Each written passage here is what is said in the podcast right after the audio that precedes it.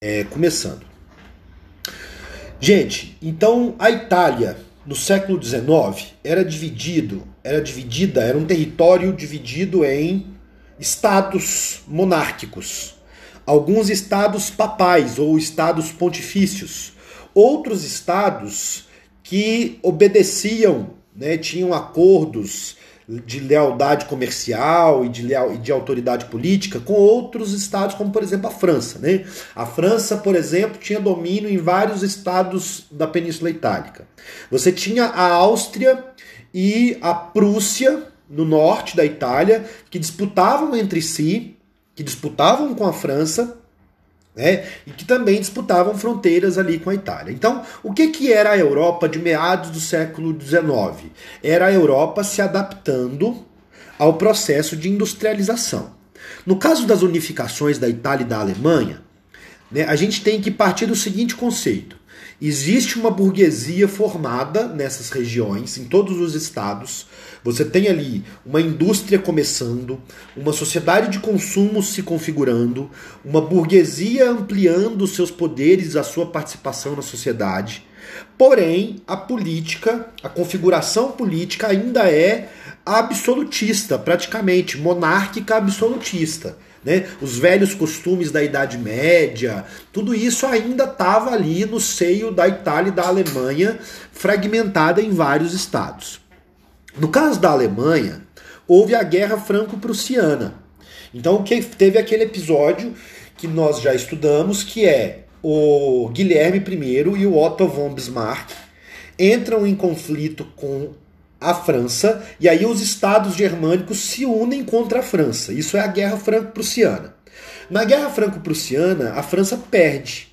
Enquanto estava rolando a Guerra Franco-Prussiana, que resulta na unificação da Alemanha, né, que vai resultar na, no início do Segundo Reich, com o Guilherme I como imperador, é, monarca, e o Otto von Bismarck como chanceler lá, né, uma espécie de primeiro-ministro, dá início ao Segundo Reich alemão. É quando a Alemanha vai acelerar a sua industrialização. Pois bem, enquanto a Guerra Franco-Prussiana estava rolando, na Itália estava rolando um conflito interno de forças nacionalistas que queria unificar aquele tanto de estados divididos entre si, que queria tirar os estados papais do poder da igreja e formar um governo nacional, né, um governo nacional centralizado, certo? Então, é, o que, que vai acontecer?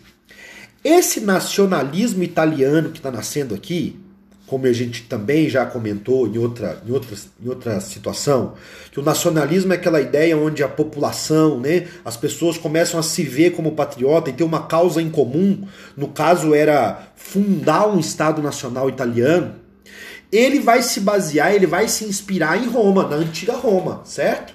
Nas glórias da Roma antiga, né? no espaço, na arte da Roma antiga, nos símbolos da Roma antiga.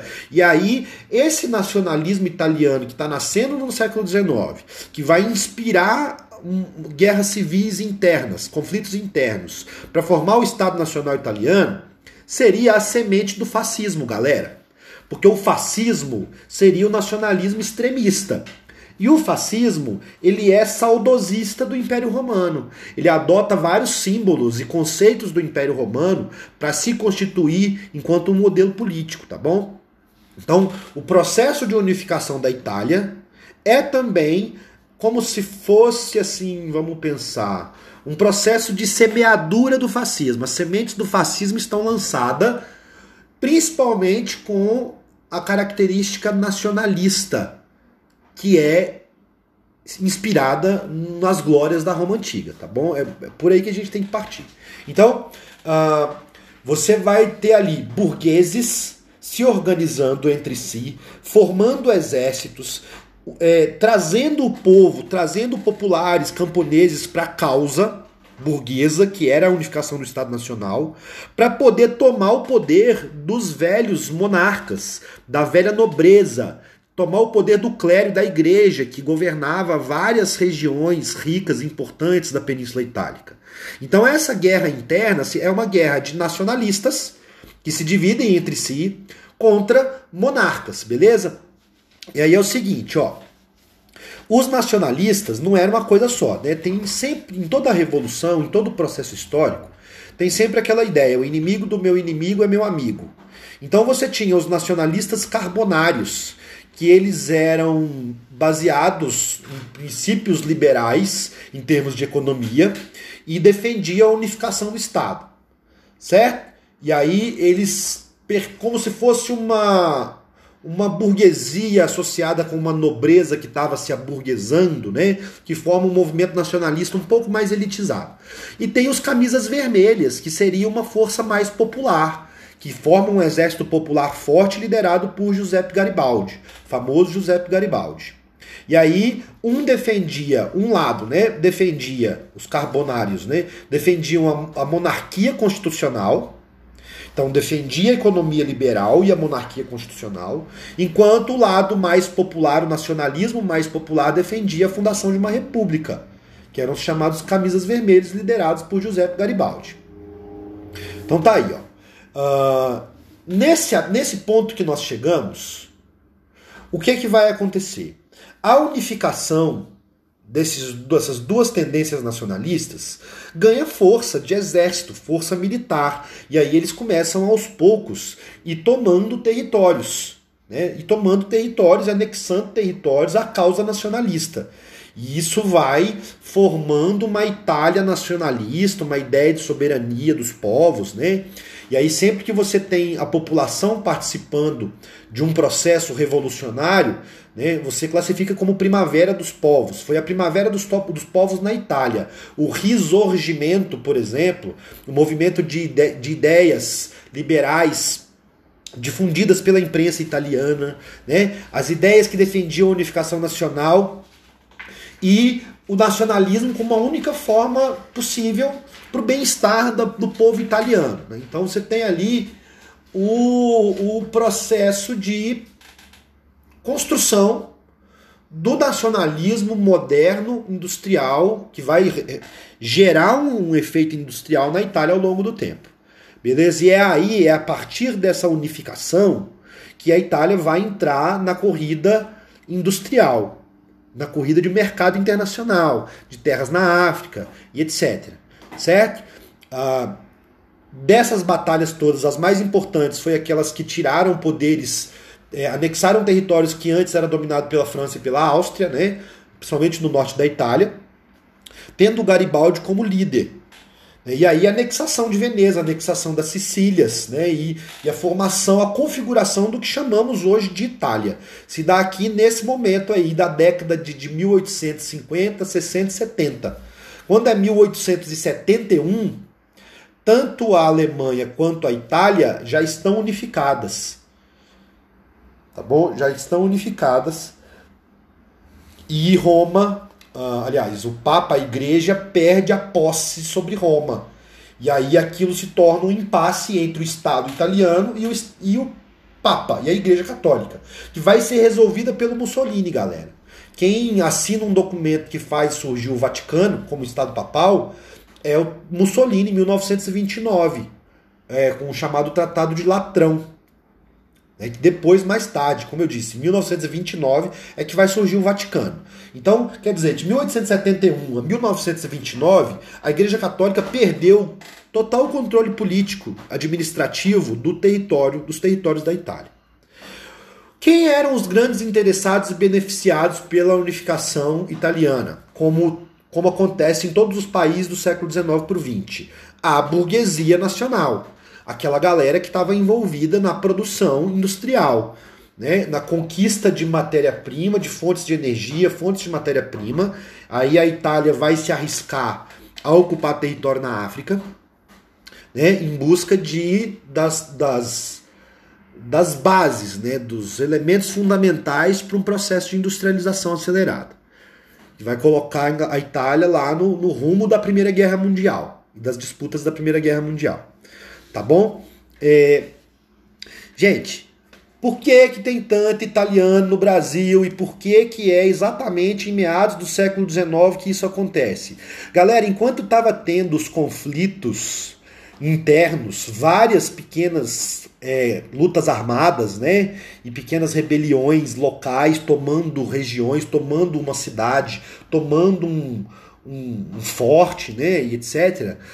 O povo pobre, os camponeses, estavam ali no meio daquela violência, que tinha as causas políticas, tinha as questões territoriais e econômicas, e tinha gente que estava ali no meio, né? se ferrando com tamanha violência. E aí é que é a possibilidade de imigração para o Brasil. Olha aí, ó. Essa época das da unificação italiana, que gera um monte de conflitos, como eu já disse, é a mesma época que o Brasil lança uma política pública de branqueamento.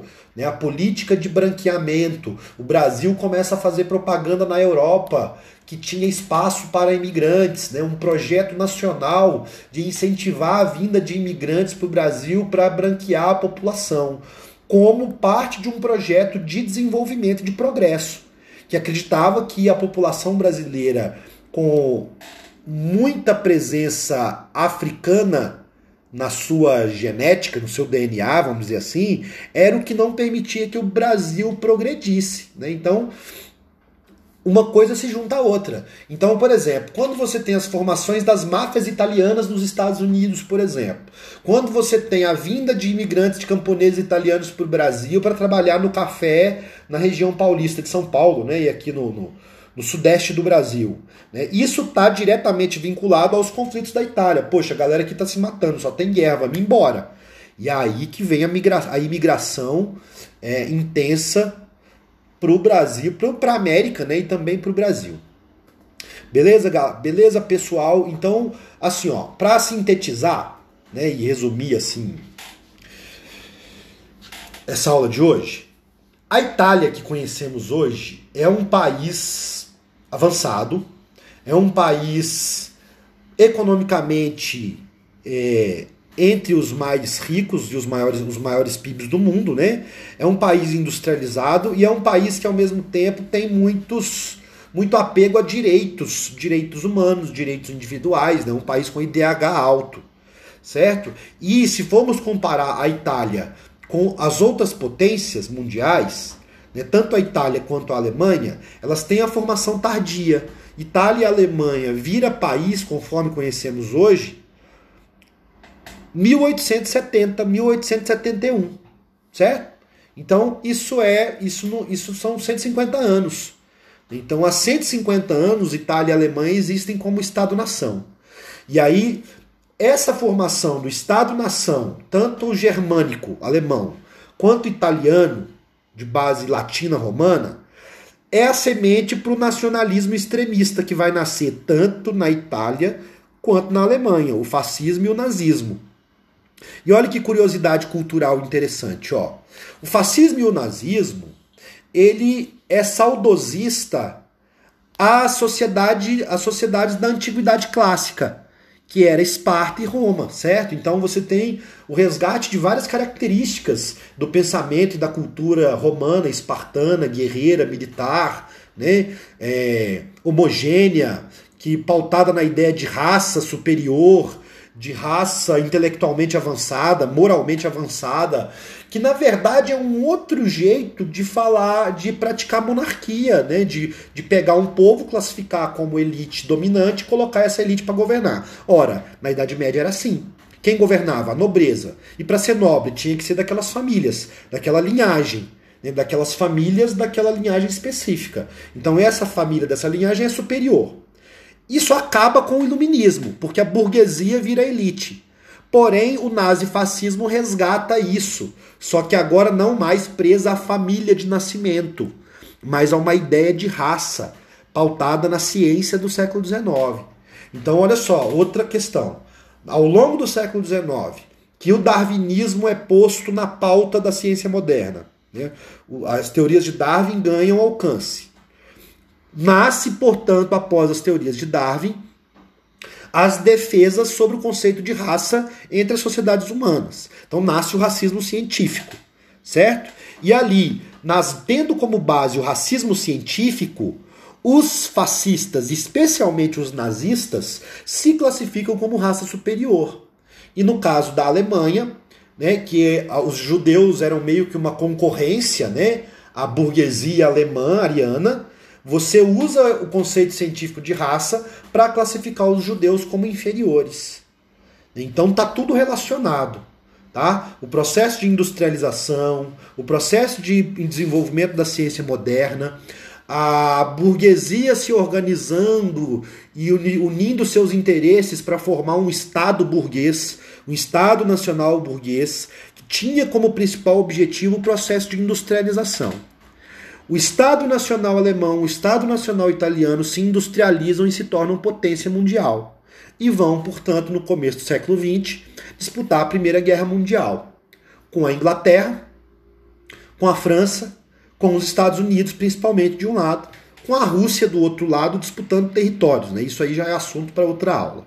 Certo? Então vai lá, de 1871 a 1914, o Estado Nacional Italiano e Alemão nasce se forma, se potencializa industrialmente e vai para as disputas é, internacionais de mercado e território que resultam na Primeira Guerra Mundial, certo?